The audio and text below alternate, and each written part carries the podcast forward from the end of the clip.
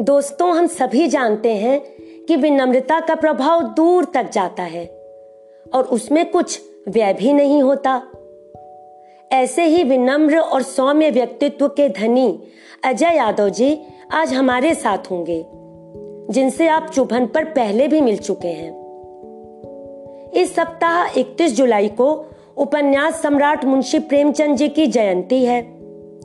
आपने अपने समय से बहुत आगे का सोचा और किया भी। इसीलिए वे आज भी उतने ही प्रासंगिक हैं। इतने महान व्यक्तित्व प्रेमचंद जी के बारे में आज हम अजय जी के साथ एक संवाद करेंगे और उनके विचारों को सुनेंगे। तो चलिए दोस्तों, बेंगलुरु से अजय यादव जी को पॉडकास्ट से जोड़ते हैं। नमस्ते सर। नमस्ते भावना जी, कैसे हैं आप? मैं ठीक हूँ सर। आप कैसे हैं? बस अच्छे हैं। कहते हैं इस आ, कोरोना काल चल रहा है। इंसानियत की बड़ी बड़ी परीक्षा चल रही है और ईश्वर का कर्म है हम पर कि, कि हम सुरक्षित हैं। आप भी सुरक्षित हैं। ये सबसे बड़ी इम्पोर्टेंट खास बात है। जी सर। आज आपसे काफ़ी समय बाद सर चुभन पर हम बातचीत कर पा रहे हैं। जी मेरे लिए एक्चुअली आपको याद होगा कि जब हमने आवारा की बातें कार्यक्रम शुरू किया है पिछला प्रोग्राम मैंने सोलो दिया था।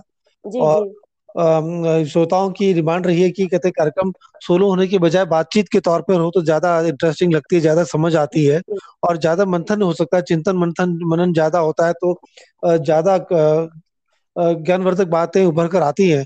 तो श्रोताओं की ये इस ख्वाहिश को ध्यान में रखते हुए आज हम एक बातचीत के तौर पर हम आवारा की बातें कार्यक्रम दे रहे हैं।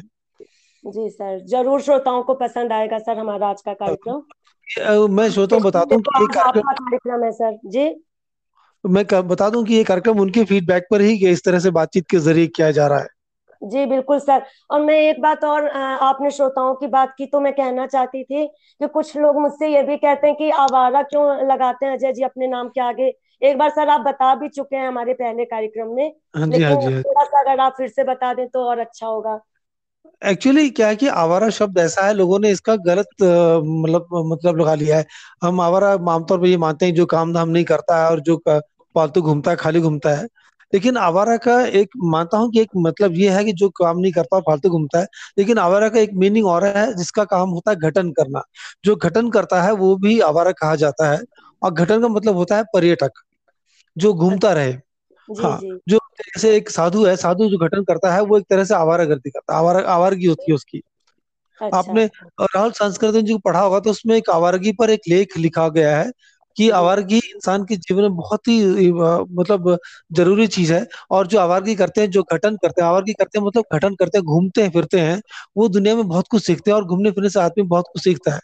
तो यहाँ आवारा का मतलब जो घटन करने वाला घूमने फिरने वाला आदमी जो ज्ञान की खोज में घूमता है अगर हमारा घूमना वैज्ञानिक खोज में हो सकता है हमारा ज्ञान घूमना इतिहास की खोज में हो सकता है तो अगर किसी भी रूप में हम किसी भी चीज़ को प्राप्त करते हैं तो हम हमारे ज्ञान को ही जोड़ता है इसलिए ज्ञान के लिए घूमने वाला घटन करने वाला आदमी भी आवारा कहलाता है एक इसका अर्थ ये भी है।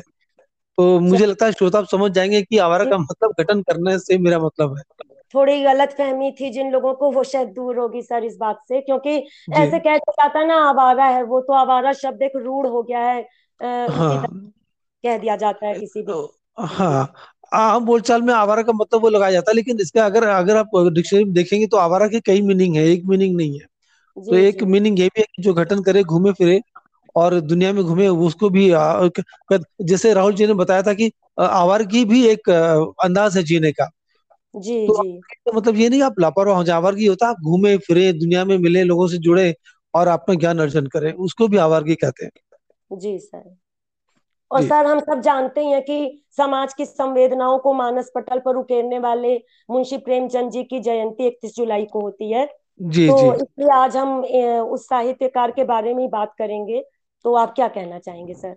हाँ ब, ब, मेरा मानना यह है कि प्रेमचंद जी के बारे में अगर हम बात करते हैं तो एक हम ये समझ लीजिए कि हम पूरे मुट्ठी में समेटने की कोशिश कर रहे हैं। प्रेमचंद जी वो बृहद आकाश है वो बड़ा कैनवास है जिनके जिनमें आप एक कुछ मिनटों में रंग नहीं भर सकते। प्रेमचंद पर उनके जन्मोत्सव पर कई कार्यक्रम होते हैं कई आ, उनके रचनाओं पर बातें होती हैं। मेरा व्यक्तिगत तौर पे मानना है पता नहीं श्रोता क्या समझते हैं आप क्या समझते हैं मेरा व्यक्तिगत तौर पे मानना है कि प्रेमचंद जी की रचनाओं पर कोई संक्षिप्त परिचय देना या कहते हैं उसके बारे कोई क्रिटिसिज्म करना या उसके बारे में क्या बोलते हैं शब्द आता है कि परिचर्चा करना ये हम हमें कोई अधिकार नहीं बनता कि प्रेमचंद जी की रचनाओं पर हम कोई प्रतिक्रिया दें। हम हम हमारी क्या हैसियत है कि उनकी रचनाओं पर हम प्रतिक्रिया दें? उनकी रचना इतने अपने आप में इतनी वृद्ध है इतनी शील है कि हमें उनसे सीखना है उन पर हम कमेंट नहीं कर सकते। हम हमारा फ़र्ज़ बनता है कि हम उन पर कमेंट ना करें उनकी विवेचना ना करें हम उनसे सीखें उनके बारे में उनसे जाने और उनसे कुछ ग्रहण करें। तो प्रेमचंद का साहित्य अपने आप में एक बड़ा आकाश है। और उस पूरे आकाश को अगर आप मुट्ठी में समेटने की कोशिश करेंगे तो संभव हो ही नहीं पाएगा। तो हम एक सिर्फ़ कोशिश कर रहे हैं कि जैसे समझ लो सूर्य को दिया सलाई हम दिखा रहे हैं, इस तरह से प्रेमचंद जी के इतिहास साहित्य पर हम बात करने की कोशिश कर रहे हैं। देखते हैं हम कितने सफल हो पाते हैं, कितने नहीं हो पाते। जी सर, हमें बताएँ कुछ सर उनके बारे में, समाज से वो कैसे, उनका जीवन भी प्रेमचंद जी का संघर्ष पूर्ण रहा। तो हाँ उन्होंने कैसे अपने संघर्ष को ही अपनी रचनाओं में एक तरह से कह लीजिए कि उकेर दिया एकदम? तो क्या कहना चाहेंगे सर आप? प्रेमचंद जी जो है देखिए जैसे आप तौर पे एक मान, माना जाता है कि कोई बड़ा आदमी नामी ग्रामी आदमी तो बहुत पैसे वाला होगा और बहुत लेविस स्टाइल जीता होगा लेकिन प्रेमचंद जी इसका उपवाद रहे हैं।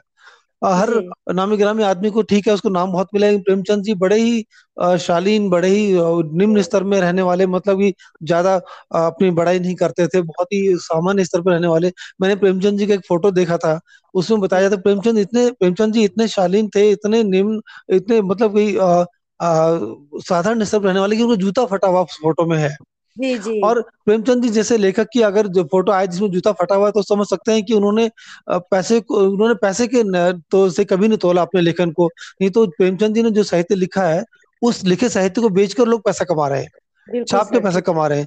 तो ये समझ लीजिए लेखक जो है वो कितना पैसा कमा सकता था लेकिन उन्होंने अपने साहित्य को जनमानस से जोड़ा पैसे से नहीं जोड़ा, उन्होंने अपने साहित्य को नाम के लिए नहीं लिखा, उन्होंने एक आम आदमी को लिखने की कोशिश की है। प्रेमचंद जी का साहित्य अगर आप पढ़ेंगे, उनके साहित्य को पढ़ेंगे, उनकी रचनाओं को, उपन्यासों को पढ़ेंगे तो आप पाएँगे कि उन्होंने उनके चरित्रों में सिर्फ़ आम जन ही, एक आम जनमानस ही प्रकट होता है। और ये हमारे लिए बड़े समझने की बात है कि जितनी सुंदरता से उन्होंने आम जनमानस को शब्दों में पिराया है, शायद कोई लेखक और कोई नहीं कर पाता। खुद आम रहे आम जनमानस को लिखा और इतनी उत्तम के बारे में बात करते हैं। प्रेमचंद जी को पढ़े बगैर आज कोई ज्ञानी नहीं हो सकता। बिल्कुल सर। और जो उन्होंने और मेरा और हाँ और मेरा एक, एक मेरी एक एक बात मेरा मानना है ऐसा कि प्रेमचंद जी का साहित्य आज से करीबन सत्तर अस्सी साल पहले साठ साल पहले लिखा गया है। लेकिन एक बड़ी आश्चर्य की बात आप देखेंगे तो उनका साहित्य आज भी यथार्थ प्रतीत होता है। उन्होंने मध्यम वर्ग पे बहुत लिखा निम्न वर्ग पे बहुत लिखा और कमोवेश आज भी मध्यम वर्ग और निम्न वर्ग की स्थिति वही है है ना? तो अगर हम उनका साहित्य पढ़ते हैं तो हमें लगता है कहीं ना कहीं आज के हम मध्यम वर्ग को जी रहे हैं उनकी जब उनके साहित्य को पढ़ते हैं तो। तो उनका साहित्य आज भी उतना ही प्रासंगिक है जितना पहले था। जी जी। जो उन्होंने भोगा सर उससे ही उन्होंने अपनी लेखनी में प्रस्तुत कर दिया। जो भी उनके उपन्यासों का उनका खुद का भी बचपन जो है वो बहुत अभावों में बीता। शायद उनके पिताजी ने दूसरा विवाह किया था तो विमाता का भी अनुभव रहा उनको। तो वो अपने हम्म। निर्मला उपन्यास में और सौतेली माँ इन सब कहानियों में उन्होंने लिखा। बचपन से हम लोग तो पढ़ते हैं सर तो, मतलब पढ़ना चाहिए। आपने जैसा कहा कि जन जन तक उनकी आवाज़ जानी चाहिए। मेरा मेरा मानना यह है कि जो लेखक जो लिखता है उसके उसके लेखन में कहीं ना कहीं उसके मनोभाव कहीं ना कहीं प्रकट होते ही होते हैं। अगर जैसे आपने बताया कि घटन कर रहे हैं हम जिससे मैं मैं आपको उदाहरण देता हूँ मेरा मैं अपना उदाहरण देता हूँ। मान लिया मैं किसी धार्मिक स्तर पे बैठा हूँ और मैं मंदिर में बैठा हूँ कई देर से बैठा हूँ तो मेरे दिमाग में जो जो पंक्ति आएँगी लिखने के लिए वो धार्मिक भाव लिए होंगी। अगर मैं किसी बहुत ही प्राकृतिक सौंदर्य जगह बैठा हूँ तो कहते हैं सौंदर्य रूप को लेकर मेरी पंक्तियाँ उठेंगी तो इस पर बहुत निर्भर करता है कि आपकी मनस्थिति क्या रही है आपकी जीवन की स्थिति क्या रही है आपका समाज की स्तर क्या रहा है। तो प्रेमचंद जी ने जो खुद भोगा उन्होंने जो खुद जिया उन्होंने उन्होंने अपने ज़रिए लोगों के दर्द को अपने लेखन में लिखा। और ये सही बात है कि उन्होंने वो लिखा और आज भी उतना प्रासंगिक है तो होता है। और प्रेमचंद जी का साहित्य मेरा मानना यह है कि वो एक सिर्फ़ साहित्य नहीं है वो एक पोथी है हमारे धर्म ग्रंथ है लेखकों के लिए। अगर हम आज के लेखक आज के साहित्यकार उनके धर्म ग्रंथ को एक गीता मानकर उनको अगर पढ़ें और उसको उस पर मंथन चिंतन मनन करें हम उसकी उनके ऊपर प्रतिक्रिया ना दें क्योंकि हम उन हमारी उनकी ऐसे हमारी इतनी हैसियत नहीं है कि उस पर प्रतिक्रिया दे सके हम उनके लेखन की समीक्षा कर सके। हमें उनसे सीखना है उनके वो धर्म ग्रंथ है हमारे लिए। हमें उनको पढ़ना है उनसे चिंतन लेना है उनसे मनन लेना है और उसके अनुसार हमें आगे के समाज के लिए ऐसा साहित्य तैयार करना है जो कि प्रेमचंद जी की भावना को आगे ले जा सके। और उनकी उनके लेखन की मेन भाव ये था कि उन आ, आप आप स्वयं को जनता से जोड़ो आम जन से जोड़ो। और आज के लेखक कितना आम जन से जुड़ पाते हैं। तो अगर हम उनके साहित्य को पढ़कर उनसे प्रेरणा लेकर ऐसा लिख पाए कि हम एक आम जन से एक आम आदमी से जुड़ सके और आम आदमी की व्यथा को हम समाज को सबके सामने ला सके तो शायद सामाजिक तौर पर सामाजिक सुधार के तौर पर कई ऐसे कार्य किए जा सकते हैं। लेकिन ज़रूरत है कि उनके साहित्य को सिर्फ़ पढ़ा ना जाए उतारा जाए और उसको आगे लिखकर बढ़ाया जाए। लेकिन सर आपको लगता नहीं कि हम लोग इस तरह की बातें कर लेते हैं कि आम जन तक जोड़ा जाए उनको पढ़ा जाए? लेकिन हो नहीं पाती वो चीज़ें ऐसा मैंने देखा है। हाँ ये बड़े दुर्भाग्य की बात है कि हम उनके जन्म जन्म उत्सव तो मनाते तो हैं और उनकी और ये बड़े दुखद बात है कि हम उनकी रचनाओं की समीक्षा भी करते हैं जबकि हम उनके लायक नहीं है। समीक्षा भी करते हैं। लेकिन समीक्षा में क्या हम हाँ तो लेकिन समीक्षा में जो उनकी गुड़ बातें हैं जो वो संदेश देना चाहते हैं क्या वो संदेश हम अपने लेखन में उतारते हैं? है ना? प्रेमचंद जी से हमें मार्गदर्शन लेना चाहिए उनके उनके जो संदेशों को अपने जीवन में उतार कर अपने लेखन में उतारना चाहिए लेकिन हम वो नहीं करते हैं हम सिर्फ़ उनकी समीक्षा करके चुपचाप बैठ जाते हैं। ये बड़े दुखद विषय है कि हम सिर्फ़ पढ़ के बैठ जाते हैं ऐसा नहीं करना चाहिए हमें पढ़ना है उसको आगे की रचनाओं में उस साहित्य पुराने साहित्य को आज के समाज के हिसाब से लिखकर, दोबारा लिखकर समाज तक वापस देना है, तभी हमारी श्रद्धांजलि हो पाएगी। अगर हम सिर्फ़ उत्सव करके, समीक्षा करके सोचते हैं कि हम प्रेमचंद जी श्रद्धांजलि दे रहे हैं तो ये हमारी गलत फहमी है। ये ये हम सही नहीं कर रहे हैं, गलत फहमी है। सही श्रद्धांजलि तब होगी जब उनके विचारों को हम अपने लेखन के ज़रिए आम जन तक पहुंचाएँ और आम जन के दर्द को हम सरकार के सामने समाज सेवकों के सामने लेकर आए, ताकि समाज सेवक उस हिसाब से कार्य कर सके, सरकार उस हिसाब से कार्य कर सके और सामाजिक उत्थान हो सके। तभी सर तो, हम लोग अभी हाँ। जितने लोग चुभन से जुड़े हुए हैं आप हैं हम लोग हैं सब तो हम लोग का ये प्रयास होता है कि हम इस तरह के रचनाकारों को आगे मतलब उनकी रचनाओं को आपके वाली बात ठीक है कि हम उनके लिए क्या कर सकते हैं मतलब हम लोग के पास तो वो हैसियत ही नहीं कि हम उन लोग के लिए कुछ बोल सके जी, जी, जी, जी. हम लोग उन बातों को जितना हो सके आगे तक बढ़ाएँ जिससे कि ज़्यादा से ज़्यादा लोग उनको समझे और सुने और पढ़ें जी सर आप क्या कह रहे थे? मैं मैं इसमें एक उदाहरण देना चाहता हूँ जैसे उदाहरण देना चाहता हूँ जैसे एग्ज़ाम्पल लगा लीजिए प्रेमचंद जी की हम बात करें लेकिन मैं हरिवंश बच्चन जी का भी उदाहरण देना चाहता हूँ। उन्होंने अपने जमाने में एक कृति लिखी थी मधुशाला। है ना? हाँ अभी मधुशाला आज कई गायकों द्वारा गाई जाती है हम बड़े शौक से सुनते हैं लेकिन मधुशाला के अंदर जो संदेश दिया गया है क्या हम उसको उतार पाए हैं जीवन में? बिल्कुल नहीं। उतार पाए हैं। और आज हम वैसे ही बैठे पड़े हैं जबकि उन्होंने मधुशाला लोगों को बांधने के लिए लिखी थी। इस तरह प्रेमचंद जी ने जो अपनी कहानियाँ लिखी वो निम्न स्तर के दर्द लोगों के दर्द को लिखने की कोशिश की थी मध्यम वर्ग के दर्द को लिखने की कोशिश की थी उनके कष्ट को लिखने की कोशिश की थी। जैसे कोई ईदगाह उनकी एक रचना है जिसमें चिमटा खरीदता है एक जो मेन कहानी का मेन कैरेक्टर है।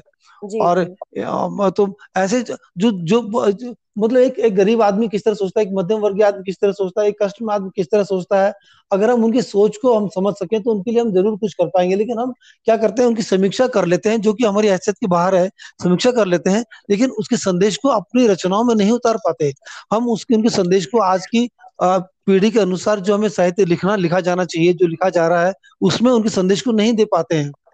हम कहना कहीं सिर्फ़ उनको मनो, उसको मनोरंजन के तौर पर ले लेते हैं अपने आ, और कार्यक्रमों में चीफ गेस्ट के तौर पर बैठकर उस पर बोलकर अपना नाम सिर्फ़ ऊँचा कर लेते हैं लेकिन हम उसके ये बड़ी आ, मतलब शर्म की बात है हमारे साहित्यकारों के लिए कि हम उनके संदेश को आगे नहीं लेके जा रहे हैं। बिल्कुल सर और साहित्य से जुड़े जो आजकल की युवा पीढ़ी है उनको भी उनके ऊपर शोध करना चाहिए उन रचनाओं को आगे बढ़ाना चाहिए। ये सब कार्य हाँ, कम हो हाँ, रहे हैं सर ऐसे लोगों के ऊपर कम देखती हूँ मैं कि कार्य होता है कुछ। नहीं, ये ये दर्द का विषय है कि क्योंकि प्रेमचंद जी जैसे लेखक के लिए हम सिर्फ़ शोध करते शोध में क्या होता है, क्या, शोध में क्या होता है, हमने उनको पढ़ा, उनके बारे में हमने विषय लिख लिया, शोध किया, अपना अपना शोध पत्र छपा दिया, बात खत्म। लेकिन शोध पत्र छपाने के बाद आपने जो ज्ञान प्रेमचंद जी से लिया है तो क्या शोक पर बात खत्म हो गई? क्या उसके उसके बाद आपका कर्तव्य नहीं बनता कि आप लेखन करें और प्रेमचंद जी के संदेश को के, उनके, उसके आधार पर नई रचनाएँ लिखें, जो आज की पीढ़ी के अनुसार हो? ये भी तो हमारा फ़र्ज़ बनता है ना। अगर प्रेमचंद जी ने कहानी उस समय के हिसाब से लिखी आज की पीढ़ी कहानी के अलग रूप को पढ़ना चाहती है तो हम आज की जो रचनाएँ लिखते हैं आज की पीढ़ी के पसंद के अनुरूप लिखते हैं तो क्या हम उस संदेश को आज की पीढ़ी के पसंद के अनुरूप नहीं लिख सकते? लेकिन हम नहीं करते हम शोक पत्र लिख देते हैं और लेकिन उनके संदेश को वहीं छोड़ देते हैं फिर बाद में आगे की रचना आगे कहानियाँ अपने हिसाब से आगे आगे आगे आज की आने वाली पीढ़ी की पसंद के हिसाब से लिखते हैं और हम कहीं ना कहीं वो संदेश जो हमने प्रेमचंद से प्रेमचंद से लिया है वो छोड़ देते हैं वो हम नहीं दे पाते आगे की पीढ़ी को।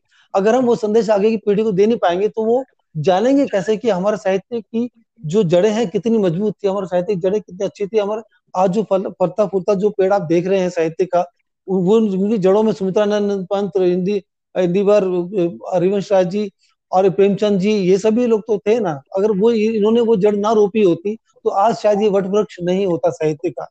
और हम उनकी पत्तियाँ काट रहे हैं ना कि उन, उनकी पत्तियाँ जोड़ रहे हैं क्योंकि हम उनके संदेश को आगे नहीं ले जा रहे हैं। सिर्फ़ अपने नाम को आगे ले जा रहे हैं। काश हम ये भी कर पाते हैं कि उनके संदेश को हम आगे ले लेके जाते हैं अपनी रचनाओं में। जी सर और उनकी रचनाएँ जैसा आपने भी कहा कि आज के समय में भी उतनी ही प्रासंगिक है जितनी उस समय उन्होंने लिखी होंगी तो रही होंगी। जैसे मैंने उनका उपन्यास वरदान पढ़ा जिसमें बेमेल विवाह के बारे में उन्होंने लिखा या प्रतिज्ञा में उन्होंने विधवा विवाह पर लिखा। तो वो सारी चीज़ें आज के समय में भी मैं देखती हूँ कि पढ़ो तो लगता है कि जैसे ये आज के समय के लिए भी लिखी गई हैं। बिल्कुल सही बात है। जब बात जैसे जैसे आपने उदाहरण दिया बेमेल विवाह का जैसे अभी हम ये बड़ा अच्छा मौका है कि हम ये जाने की कैसे उस स्थिति उस समय की स्थिति और आज की स्थिति एक जैसी है। हो सकता है बेमेल विवाह सिर्फ़ उम्र के अंतर से नहीं होता है। बेमेल विवाह हैसियत के अंतर से भी होता है बेमेल विवाह ज्ञान के अंतर से भी होता है। हाँ बेमेल विवाह व्यक्तित्व के अंतर से भी होता है।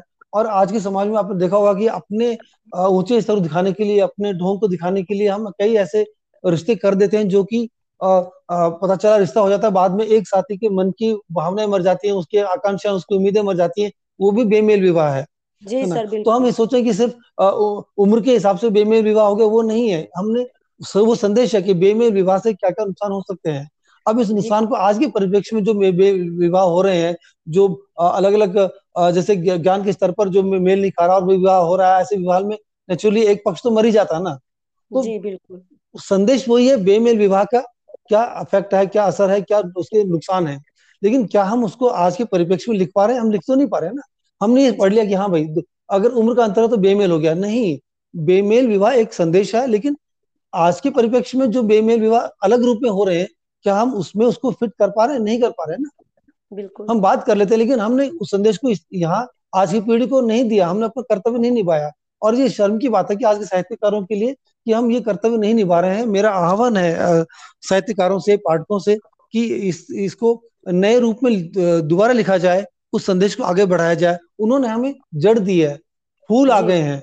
तो क्या हम उसकी खुशबू लोगों तक नहीं पहुँचा सकते? इतना तो हम कर ही सकते हैं। अगर हम नहीं पढ़ेंगे तो रचनाकार जो है उनको भी मजबूर होना पड़ेगा इस तरह की रचनाओं को लिखने के लिए। तो इसलिए श्रोताओं का भी जो कर्तव्य है वो ये बनता है कि जिस तरह की वो सुनना और पढ़ना चाहते हैं वैसा ही वो सुने और पढ़े। तो उससे रचनाकारों को उसमें उसमें क्या बात होती है कि देखिए श्रोताओं का श्रोताओं की पसंद बदलती रहती है। जैसे आज से पचास साल पहले श्रोता जो कहानियाँ पढ़ते थे कहानी वही रहती है। मान लो तभी रोटी खाते तभी रोटी खाते हैं। बस तब रोटी छाछ के साथ खाते थे आज सब्ज़ी के साथ खाते हैं। तो जो। आज के श्रोता हैं जो आज के पाठक हैं उनकी पसंद अलग है उनकी जो जिस तरह की रचना पढ़ना चाहते हैं उनका तौर तरीका अलग है और लेखन की जो विधि है वो बदल गई है उनको लेखन की विधि नाटकीय में नाटकीयता चाहिए उनको वो वो पढ़ते हैं ठीक है ना? तो हम ये किसने कहा कि हम विधि बदल कर उस संदेश को नहीं दे सकते? हमने विधि बदल दी तरीका बदल दिया कहानी का तरीका बदल दिया लेकिन संदेश को तो छोड़ दिया ना हमने। अगर हम उस उस हमारी विधि में उस संदेश को हम साक्ष आत्मसात कर देते हैं तो हम कितनी बड़ी सेवा कर पाएँगे आज के समाज की ताकि वो संदेश आज पाठक तक तो पहुँचे उसके दिमाग में वो बीज रोपा जाए और उसके दिमाग में आज वो बीज रोपा जाएगा तो शायद दस साल बाद उसके उसका कहीं ना कहीं फल उसके कर्मों में मिलेगा शायद वो अपने बच्चों के साथ वो चीज़ को अप्लाई कर सके। जी सर। और जैसा सर हम लोगों ने अभी शुरू में ये चर्चा की कि उन्होंने भोगा हुआ अपना जीवन जो था उसे ही लिखा उसे ही अपनी लेखनी से उकेरा अपनी कलम से लिखा। कलम का सिपाही इसीलिए उनको कहा जाता है प्रेमचंद जी को। तो एक बार मैं पढ़ रही थी कि जो उनका पहला विवाह हुआ था तो वही बेमेल विवाह वाली बात आ गई कि उनका हम्म। मानसिक स्तर नहीं मिला अपनी पत्नी के साथ। तो उन्होंने हम्म। शिवरानी देवी नामक किसी बाल विधवा से विवाह किया। हम्म, तो ये भी उस समय के लिए एक बहुत बड़ी चीज़ थी क्योंकि बाल विधवा के साथ विवाह को बड़ा हे और घृणित दृष्टि से देखा जाता था उस टाइम पर। आज भी है ये सारी चीज़ें समाज में। तो इस तरह उन्होंने इन सब चीज़ों को बहुत अपने उपन्यासों पर अपनी कहानियों पर उन्होंने इन चीज़ों को लिखा है। तो हम्म। इससे भी बहुत ज़्यादा हम उनको पसंद करते हैं। प्रेमचंद जी को तो बहुत लोग पसंद करते हैं। ऐसी बात नहीं हाँ, कि आज भी नहीं लोग पढ़ते हैं। पढ़ते हैं हाँ मैं मैं, मैं आपको इसका एग्ज़ाम्पल देता हूँ। जैसे बाल विवाह के बारे में उन्होंने बाल बाल विधवा से शादी की उन्होंने। और ये बात देखिए भले समय गुजर गया लेकिन समाज नहीं बदला है। शायद हमारे पहनावे के ढंग बदल गए हम कहते हैं धोती की जगह पतलून पहनने लगे हम कुर्ते की जगह शर्ट पहनने लगे कोट पहनने लगे लेकिन हमारी सोच कहीं नहीं बदली है। आज भी आप अगर समाज में देखेंगे कोई विधवा होती है तो उसको शादी के लिए जब बात जब बात की जाती है तो उसको हम उसको ऐसे देखते हैं जैसे हम उस पर कोई उपकार कर रहे हैं। जी जी। हम इसे ऐसे नहीं देखते कि हम उसको अधिकार दे रहे हैं। जी। तो तो अगर अगर हमने अगर हम आज के साहित्यकार हम समझे कि उन्होंने बाल विवाह एक बाल विवाह शादी की थी तो क्या हम उस संदेश को आज के रूप में अपने पाठकों को नहीं दे सकते क्या? अभी कितने लोगों को क्या आज के जो आज जो, शोक करता है जिन्होंने शोक किए हैं उनमें से कितने लोगों को कितने लोगों ने काम किया कि उनके इस इस उदाहरण को आज की लेखनी में दिया है? शायद किसी ने दिया उन्होंने पढ़ लिया। हाँ प्रेमचंद ने बहुत अच्छा किया। लेकिन जब उन्होंने अपना लेखन किया तो शायद इसका उल्लेख कहीं भी नहीं किया। शायद उसके आधार पर आज की कोई कहानी नहीं लिखी गई कि आज के आज भी बा, बाल विधवा को या किसी भी विधवा आज बाल विधवा तो कम होती है क्योंकि बाल विवाह कम हो गए हैं। लेकिन विधवा विवाह को हम क्या मानते हैं? उनका अधिकार नहीं मानते उनको उपकार मानते हैं। और जब तक हम उपकार के रूप में कुछ देते रहेंगे तो हम उनके मनोभाव को नहीं दे पाएँगे उनके मन को शांति नहीं दे पाएँगे। अगर हम उनको अधिकार के रूप में देते हैं तब हम शांति भी दे सकते हैं प्रेम भी दे सकते हैं और कहते हैं वो समाज में प्रतिष्ठित स्थान भी दे सकते हैं। लेकिन जहाँ बात दान किया जाती है कि हम उपकार कर रहे हैं वहाँ पर वो चीज़ नहीं हो पाती। बहुत अच्छी बात कही सर आपने बिल्कुल। तो इसी मेन बात यह है कि हम पढ़ लेते हैं वाह कर लेते हैं लेकिन जाने अनजाने हम अपनी लेखनी में वो नहीं उतारते। जी जी। और जब हम अपनी लेखनी में उतारेंगे वाह करेंगे अपने साथ हम उस चीज़ को अमल पे नहीं लाते हैं ठीक है हाँ और सबसे बड़ी बात क्या है कि जैसे बता रहा हूँ ना कि नज़रिया बदलना है जैसे प्रेमचंद जी ने अगर बाल विवाह से विवाह किया क्योंकि नज़र ये रहेगी कि मुझे एक बाल विवाह को अधिकार देना है। जी, अब आज बाल विधवा नहीं है विधवा तो आज भी है ना।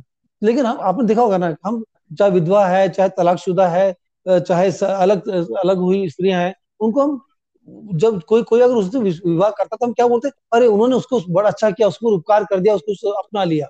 हम ये क्यों मानते हैं उपकार कर लिया? हम ये क्यों नहीं मानते कि उन्होंने उसको उसने उस मर्द ने उसको अधिकार दे दिया? जी जी।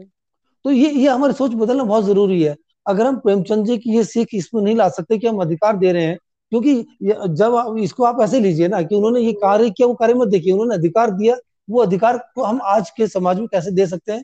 इस तरह समझना है। ना कि शब्दों में समझना है। उसके हमें कहानी पढ़ना या किसी साहित्य को पढ़ना तब सार्थक होता है जब उसके गुड़ तक पहुँच पाते उसके जड़ तक पहुँच पाते हैं। जड़ ये है कि हम उसका अधिकार उसको दे सके। और हम कहीं ना कहीं अपने लेखन में ये चीज़ खो देते हैं। हम अगर प्रेमचंद जी को दोबारा लिखने की कोशिश भी करते हैं तो उसके जो गुड़ रहस्य है जो उनके मन की बात रही होगी जो दिमाग में जो जड़ रही होगी वो नहीं दे पाते हम। यही इस यही कारण है कि हम पुराने हमारे पुराने जो हमारे वरिष्ठ साहित्यकार हैं उनके लेखन को हम आगे नहीं बढ़ा पा रहे हैं। और यही कारण है कि आज के हमारे साहित्य का लेखन भी उस स्तर का नहीं बचा है। तो कहीं ना कहीं हमें उनसे सीखकर साहित्य का, का स्तर भी बढ़ाना है उनकी सीख को भी आगे बढ़ाना है उनके ज्ञान को भी आगे बढ़ाना है और, और हम इस तरह देना है कि आज की पीढ़ी उसे पसंद करे और उसे उसे स्वीकार भी करे। सिर्फ़ शोहरत और दौलत के लिए नहीं लिखना चाहिए। हाँ हाँ। लोग तभी कहते हैं ना अरे यार प्रेमचंद बन के क्या करेंगे? उनके जूता फटा हुआ था क्या आप ऐसी गरीबी जीने ज़िंदगी जीना चाहते हैं? हमें ये मान के चलना चाहिए साहित्य जो है पैसे कमाने का साधन नहीं है साहित्य एक सेवा है एक्चुअली जैसे माँ सरस्वती जो है लेखन की जो काबिलियत है हर एक को नहीं देती है वो किसी किसी इंसान को उन्होंने काबिलियत दी है। अगर किसी इंसान को लेखन की काबिलियत दी है तो इसलिए नहीं दी कि तुम पैसा कमाओ। उसने दिए पैसा कमाने के लिए तो बहुत ज़रूरी है पैसा जमाने के लिए तो खेती भी है व्यापार भी है नौकरी भी है। लेकिन साहित्य नौकरी तो हर कोई करता है व्यापार हर कोई कर सकता है खेती हर कोई कर सकता है लेकिन क्या हर कोई लिख सकता है? नहीं लिख सकता। नहीं लिख सरस्वती जी ने अगर आपने गुण दिया लेखन का तो ये आपका फ़र्ज़ बनता है कि आप इसको पैसे कमाने के लिए नहीं सामाजिक उत्थान के लिए इसको लिखें सामाजिक उत्थान के लिए आगे बढ़ाएँ मानवता के उत्थान के लिए आप आप की बेहतरी के लिए आप ये लेखन करें ये हमारा फ़र्ज़ बनता है हम लिखें और मानवता को उससे मानवता का परोपकार हो। ये हमें लेखकों को समझना होगा कि लेखन पैसे के लिए नहीं लेखन कल्याण के लिए होता है। जी सर बहुत अच्छी बात सर आपने कही। ये चीज़ तो बहुत ये तो एक मुद्दा ही बन जाता है। आजकल हम लोग मानस का पाठ करते हैं राम रामनवमी आती है या कोई भी उत्सव दशहरा या इस तरह से हम हम्म। मनाते हैं तो मानस का पाठ होता है। लेकिन हम उसको हम्म। कितना आत्मसात कर पाते हैं? मतलब अपने से उससे जुड़ ही नहीं पाते उन रचनाओं से उन दोहा चौपाइयों से। बस हम वही वही बात है। देखिए करने देखिए के इसमें इसमें जैसे मैं अभी उदाहरण आपने सही उठाया जैसे हम मानस के पाठ के हम क्या करते हैं? किसी मानस का पाठ करने वाले को बुला लेते हैं वो वो दस हज़ार रुपये ले लेता है और मानस का पाठ करके चले जाता है। अब इसमें व्यापार हो गया। उसने पैसे से अपनी कला जो भी किए लेकिन हमने दस हज़ार देने के बाद भी हमने कितना सीखा उससे? अभी अगर आप देखें उस पाठ में अगर उस उस पाठ को सुनने के हज़ार लोग गए होंगे तो हज़ार में शायद एक एक व्यक्ति की ऐसा होगा कि उसने वो कहेगा कि मैंने ये चौपाई से ये सीखा। जी है सर। ना तो तो चाहे प्रेमचंद जी हो चाहे कोई भी हो हम जब तक उनको पढ़कर उसका हमारे एक मेरे तो एक व्यक्ति ने मुझे एक बहुत बड़ा अच्छा उदाहरण दिया था। वो व्यक्ति तो ड्राइवर था और बहुत ही जीवन सफल भी नहीं था लेकिन बड़ी अच्छी बात बोली कि अजय जी पढ़ना ज़रूरी नहीं होता पढ़ के गुणना ज़रूरी होता है। वाह बहुत बड़ी बात आपने पढ़ लिया काफ़ी नहीं होता आपको पढ़ के उसके जो उसका मूल अंतर मूल शिक्षा है उसकी उसको अपने में आत्मसात करना तब पढ़ना जो सार्थक होता है। अगर आप उसकी शिक्षा को आत्मसात नहीं कर पाते तो पढ़ना सार्थक नहीं है। इसलिए प्रेमचंद जी को पढ़ना तब तक सार्थक नहीं है जब उनकी जब तक उनके मार्गदर्शन को स्वयं आत्मसात नहीं कर लेते और स्वयं आत्मसात करके दोबारा ऐसा लिख नहीं लिख सकते लिख देते कि हमारे पाठक भी आज के पाठक भी उसको पढ़े। ये चीज़ कहीं ना कहीं आज मिसिंग हो रही है। जी? ये चीज़ कहीं ना कहीं आज मिसिंग है। बिल्कुल सर। और जैसे आपने कोई एक रचना भी अपनी लिखी और उससे किसी एक व्यक्ति के ऊपर भी कोई अच्छा प्रभाव पड़ा या उसको हाँ। पसंद आया तो मुझे लगता है कि हमारा रचना करना वहीं सफल हो जाता है। मैं आपकी ही बात लेती हूँ। आप जी। कविताएँ आपके कवि रूप को भी हम लोग बहुत पसंद करते हैं मेरे श्रोता पसंद करते हैं। तो जब जी आप अपनी कविताएँ लिखते हैं सर तो आ, आ, मैं देखती हूँ कि आप बहुत ज़्यादा नहीं सोशल मीडिया पर उस तरह से उसको देते या करते लेकिन हम्म, लोग आपको पसंद करते हैं तो अगर थोड़े से भी लोग अगर पसंद करके और उन रचनाओं से कुछ सीख लेकर या उनका जीवन बदलता है या उनको अच्छा लगता है तो आपकी सफलता इसे ही माना जाएगा। कोई ज़रूरी हाँ। नहीं कि आप मतलब बहुत सोचें कि मैंने इससे दौलत कमाई या शोहरत कमाई या मुझे बहुत सारे अवार्ड मिले ऐसा कुछ हुआ। तो ये सारी चीज़ें हाँ। बहुत मायने रखती हैं लेकिन ज़्यादातर रचनाकार आजकल शायद नहीं समझ पा रहे। मैं तो नहीं हूँ उस लायक कि किसी रचनाकार को ऐसे कह सकूँ लेकिन जैसा आप कह रहे हैं कि इस तरह की चीज़ें होती हैं आजकल सर। उसका इस तरह से ले सकते हैं जैसे हम अगर हम पूजा पाठ करते हैं क्यों करते हैं पूजा पाठ? हम मंत्र कोई कोई बड़े बड़ी कहते हैं आयोजन करते हैं धार्मिक आयोजन करते हैं क्यों करते हैं धार्मिक आयोजन? कि हम धर्म को लोगों तक पहुँचा सके ठीक है ना? तो एक लेखक का धर्म है लिखना। वो व्यापार नहीं है। लेखक का धर्म है लिखना और लिखने में क्या लिखना है? कि जैसे हम पूजा में भगवान के ईश्वर की भक्ति पहुंचाते हैं तो लेखक का काम होता है कि वो संदेश पहुँचाए जनता तक। जी बिल्कुल। तो हमें हमें जो लेखन करना है वो लेखक के तौर पर कितना पैसा मिलता है ये सोच के नहीं करना है। ये हम अगर माँ सरस्वती ने हमें ये गुण हमें दिया है तो उसको लगता है कि हम आत्मा से इतने शुद्ध हैं कि हमें ये कार्य करना चाहिए। ये उन्होंने हमें आदेश दिया है कि अजय तुम आत्मा से शुद्ध हो मैं तुम्हें अधिकार देती हूँ कि तुम ये लिखो और लिखकर एक ऐसी चीज़ जनमानस तक पहुंचाओ। लेकिन हम उनके आशीर्वाद को बेचने लग जाएँगे तो शायद संदेश नहीं दे पाएँगे हम संदेश संदेश से चूक जाएँगे। आज के लेखक को ये चीज़ समझना ज़रूरी है कि ये ये जो हमारे अंदर लेखन शक्ति है ये ये माँ सरस्वती का हमारे लिए आदेश है। उन्होंने हमें और सादगी जो व्यक्तित्व की होती है ना सर वही आपकी रचना को पढ़ने वाले या सुनने वाले के दिल तक पहुंचाती है। कनेक्ट वहीं पर इंसान हमेशा जी जी जी जी। वो एक सीधी सी बात है अगर मैं आपसे बात करूँ और मैं आपको सीधे सीधे बात कहता हूँ कि भावना जी मुझे ये चाहिए मैं सीधे सीधे मन से आपको बात की आप समझ जाएँगे। जी है ना? अगर मैं घुमा फिरा बात कहूँगा मेरे को ऐसा लग रहा है मुझे वैसा लग रहा है मुझे ऐसा हो रहा है लेकिन मैं आपको ये नहीं बताऊँगा मुझे क्या चाहिए तो आप कैसे समझ पाएँगे? है ना? लेखक की लेखक की गुणवत्ता इसमें भी आती है कि वो अपनी बात कितनी सरलता से कहते कम से कम शब्दों में कितनी सरलता से पाठक के मन में रख सकता है। जी। और यही हमारा आज का कर्तव्य है कि हम प्रेमचंद जी की जयंती पर ये प्रण करें कि हम उनके लेखन के जो जो संदेश है अपनी लेखनी में बड़े सिंपल और साधारण शब्दों में कम से कम शब्दों में स्पष्टता से पाठक के दिमाग में रख दें। तभी हमारी लेखनी सफल है ना कि इसलिए सफल है कि हमारी कितनी प्रतियाँ बिकी।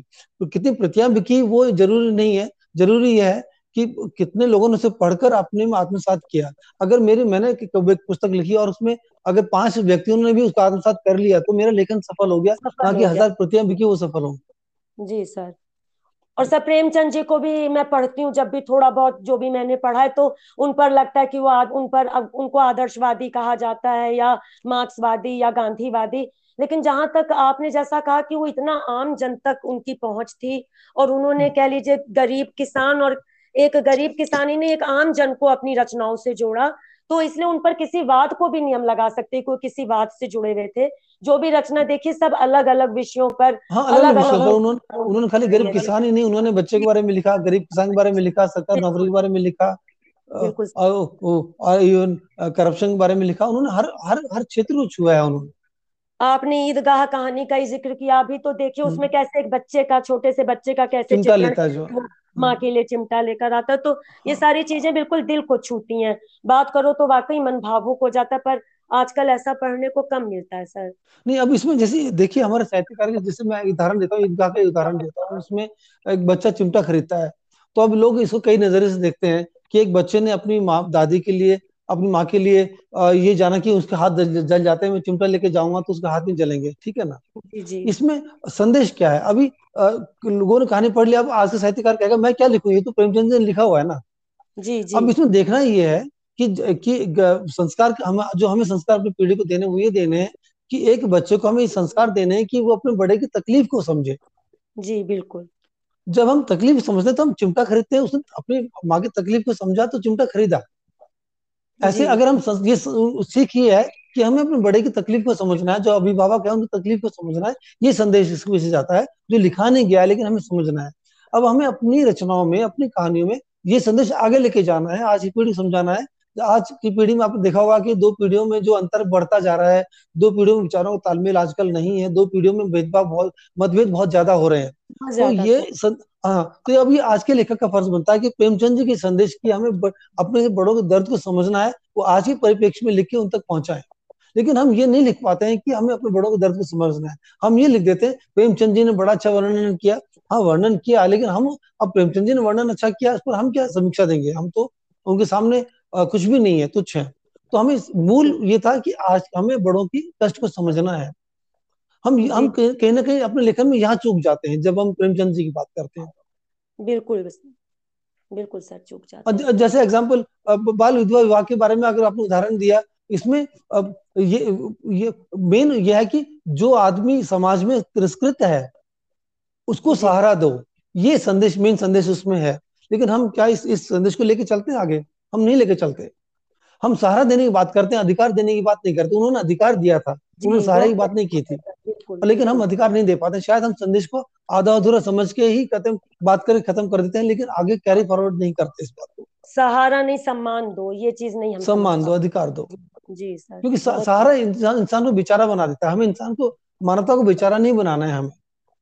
बहुत अच्छी बात है सर बिल्कुल आपने ठीक कही। आपके विचारों से मैं बिल्कुल पूरी तरह से सहमत हूँ क्योंकि किसी एक दिन किसी इतने बड़े रचनाकार की जैसे आपने कहा कि हम उनके आगे बिल्कुल तुच्छ हैं तो उनकी एक दिन जयंती मनाकर उनके लिए बड़ी बड़ी बातें हम कर दें और उसके बाद हो कुछ भी ना धरातल स्तर पर तो वो तो कोई बात ही नहीं। और, और देखिए इसमें इसमें एक बात मैं सॉरी मैं आपको रोक रहा हूँ एक बड़े अजीब सी बात बताता हूँ मैं आपको। मैं मैं सोच रहा था मैं शाम को और बात भी हो रही थी मेरी प्रेमचंद जी ही नहीं इवन आप ये लगा लीजिए कि हमारे देश में स्मारक बनते हैं हमारे देश में के नाम पे सड़कों के नामकरण होते हैं स्टेडियम नामकरण होते हैं स्टेशनों के नामकरण होते हैं। कितने साहित्यकारों के नाम पे नामकरण हुए? आप जरा देखिए जरा पहले। सर प्रेमचंद जी का ही आप सोचिए कितने प्रेमचंद जी के नाम पर नहीं है उनकी कर्म भूमि पर उनकी जन्मभूमि पर ही उनके नाम पर कुछ नहीं है। नहीं है वाराणसी लखनऊ में भी क्या है बताइए आपके लखनऊ में कोई उनके नाम पर सड़क है क्या कोई कोई स्कूल कॉलेज है क्या? नहीं है। हम प्रेमचंद जी पर थीसिस लिखते हैं। शोध करते हैं और उनके उनके उनके उनको इस्तेमाल करके पीएचडी लेते हैं डॉक्टरेट बनते हैं। लेकिन क्या हम वो पढ़ने के बाद कभी प्रेमचंद जी के नाम पर कोई स्मारक या कोई भी समर्पण देते हैं? कुछ नहीं करते। ये सर बड़े, आज ये बड़े, हम जयंती के विषय में थोड़ा सा बातचीत कर रहे हैं प्रेमचंद जी की। तो लखनऊ जैसा आपने बताया कि लखनऊ व वाराणसी उनकी कर्म स्थली रही और यहाँ पर मुझे तो नहीं समझ आता कि कोई स्मारक या कोई सड़क का नाम खास उनके नाम पर है। तो हम अपने चुभन से एक यही चुभ चुभने वाला विषय उठाना चाहेंगे और श्रोता भी और जो भी बुद्धिजीवी वर्ग हमारे कार्यक्रमों को सुनते हैं और पढ़ते हैं तो इस विषय पर सोचना चाहिए। जैसा आपने कहा हर रचनाकार का आपने कहा लेकिन आज अगर हम प्रेमचंद जी की बात कर रहे हैं तो इतने बड़े कथा सम्राट जिनका विदेशों हम्म। तक नाम है और गोरकी के साथ जिनको जोड़ा जाता है उनकी रचनाओं के साथ जोड़ते हैं इतने विशाल फलक पर जिन्होंने लिखा और उनका कोई भी स्मारक ना हो कुछ भी ना हो ये बहुत ही एक वास्तव में चुभने वाला विषय है प्रेमचंद जी प्रकाश अच्छा विषय उठाया ये। प्रेमचंद जी गद्य लेखन का प्रकाश स्तंभ है?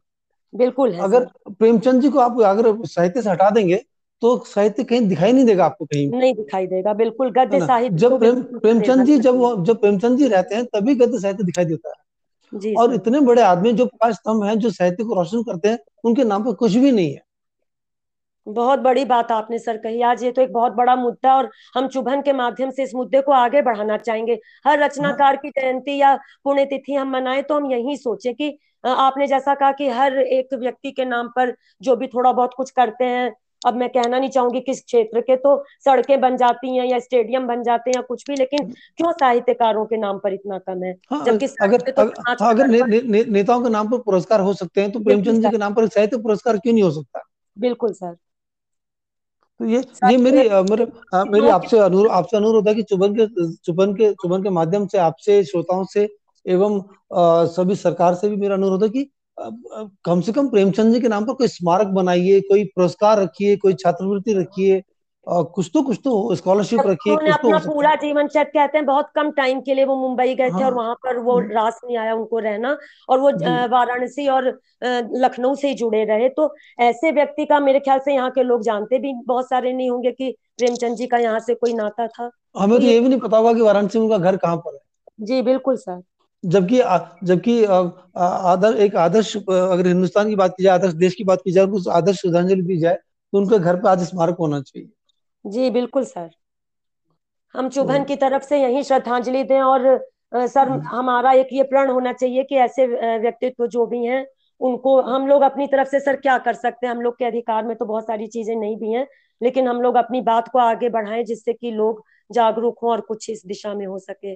कहीं तो चिंगारी लगानी पड़ेगी ना। आज हम ये आज हम ये दिया जलाते हैं मतलब आज मैं समाज से ये अनुरोध करूँगा कि आज हम ये दिया जला रहे हैं कि प्रेमचंद जी के नाम पर उनकी याद में कुछ ना कुछ तो हो तो देखते हैं शायद हमारे श्रोताओं को बात समझ आए शायद वो भी इस बात को आगे बढ़ाएँ सरकार तक शायद पहुँचे या किसी के माध्यम से किसी जानकार या किसी प्रभावशाली व्यक्ति तक ये बात पहुँचे उनके दिमाग में बैठे बात की प्रेमचंद जी के नाम पर कुछ ना कुछ उनके नाम को सार्थक करने वाली कुछ बात हो और आपने बहुत अच्छी बात कही सर जैसे आपने ये छोटी सी कहानी ईदगाह का ही हमें इतना अच्छा संदेश बता दिया कि हम्म, हम्म। समाज में जो इतना ज़्यादा आजकल हो गया दो पीढ़ियों के बीच में कह लीजिए कि बहुत ज़्यादा वही जनरेशन गैप इतना ज़्यादा हो गया है तो उन चीज़ों को दूर किया जा सकता है और कैसे इन चीज़ों को हम नहीं समझ पाते। पढ़ ली कहानी बस इधर पढ़ी उधर खत्म हो गई और आपने हाँ, बहुत अच्छी हाँ। बात की आज कही छोटी सी चीज़ एक कितना बड़ा संदेश देती है ये हमें समझ में आया। तो ये ये बात है ना कहते हैं प्रेमचंद जी प्रेमचंद जी ने एक आम आदमी को शब्दों में बांधा है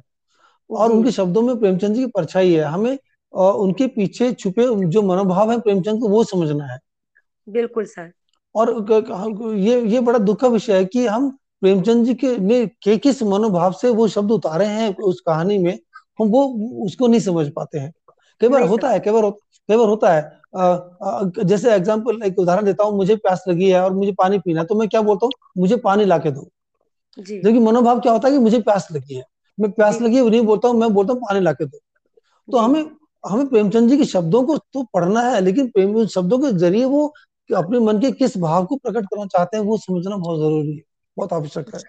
जैसे आपने हरिवंश राय बच्चन जी की रचना मधुशाला को उदाहरण दिया उसको खाली साकी और मैं से लोग जोड़ के खा उसका अर्थ ले लेते हैं लेकिन आपने जैसा हाँ। कहा कि उन्होंने कैसे उसमें समाज राष्ट्रीय राष्ट्रीय एकता के परिप्रेक्ष्य में नहीं देखते और सिर्फ़ सुन लेते हैं हम संगीत बिल्कुल।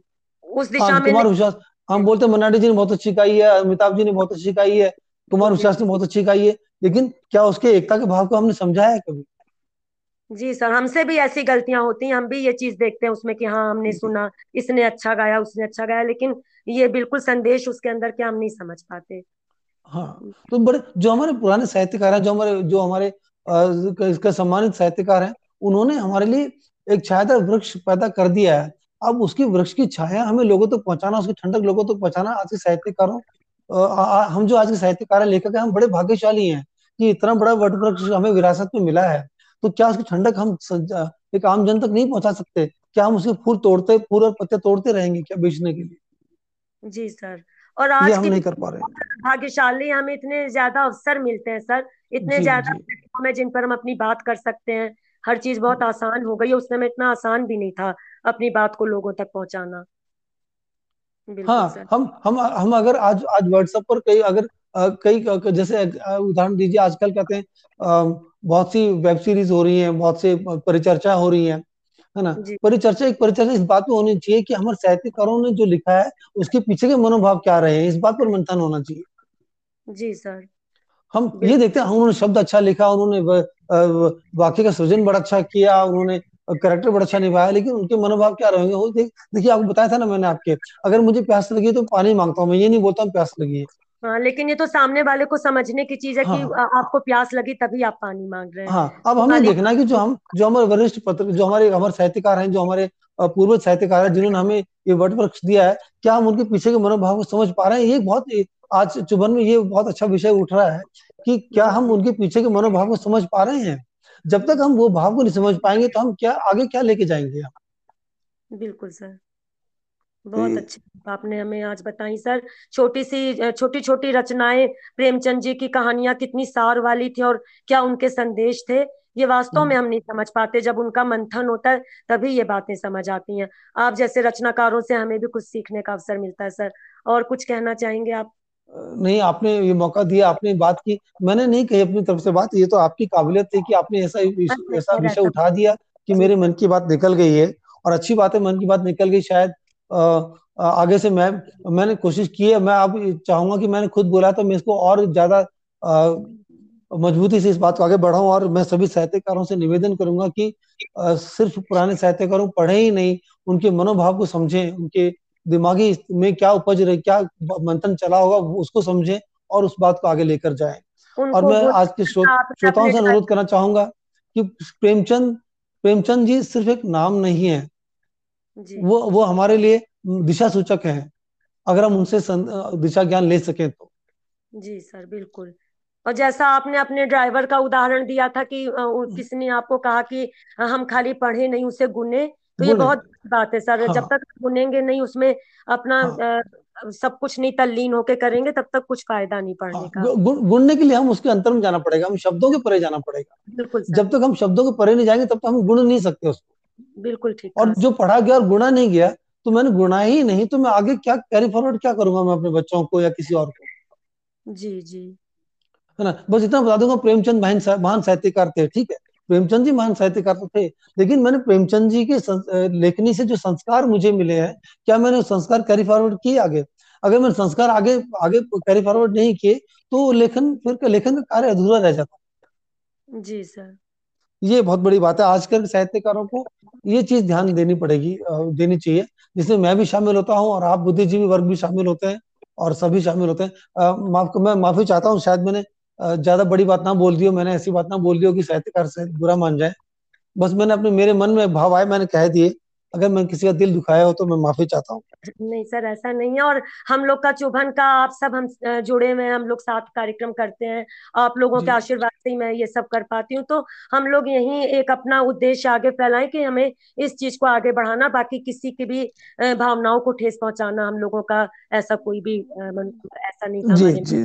ले, लेकिन आज आज आजकल एक रीति बनी बन गई है कि आपने ऐसा क्यों बोला? तो मैं सम्मान पूर्वक सभी साहित्यकारों का सम्मान करते हुए निवेदन करूँगा कि हम साहित्यकारों का एक कर्तव्य बनता है कि हम अ, हमारे प्रेमचंद जी के साहित्य को गुणे और उस गुणे हुए रूप को आगे लेकर जाके हमारी पीढ़ी को संस्कार के रूप में अगली पीढ़ी को दें।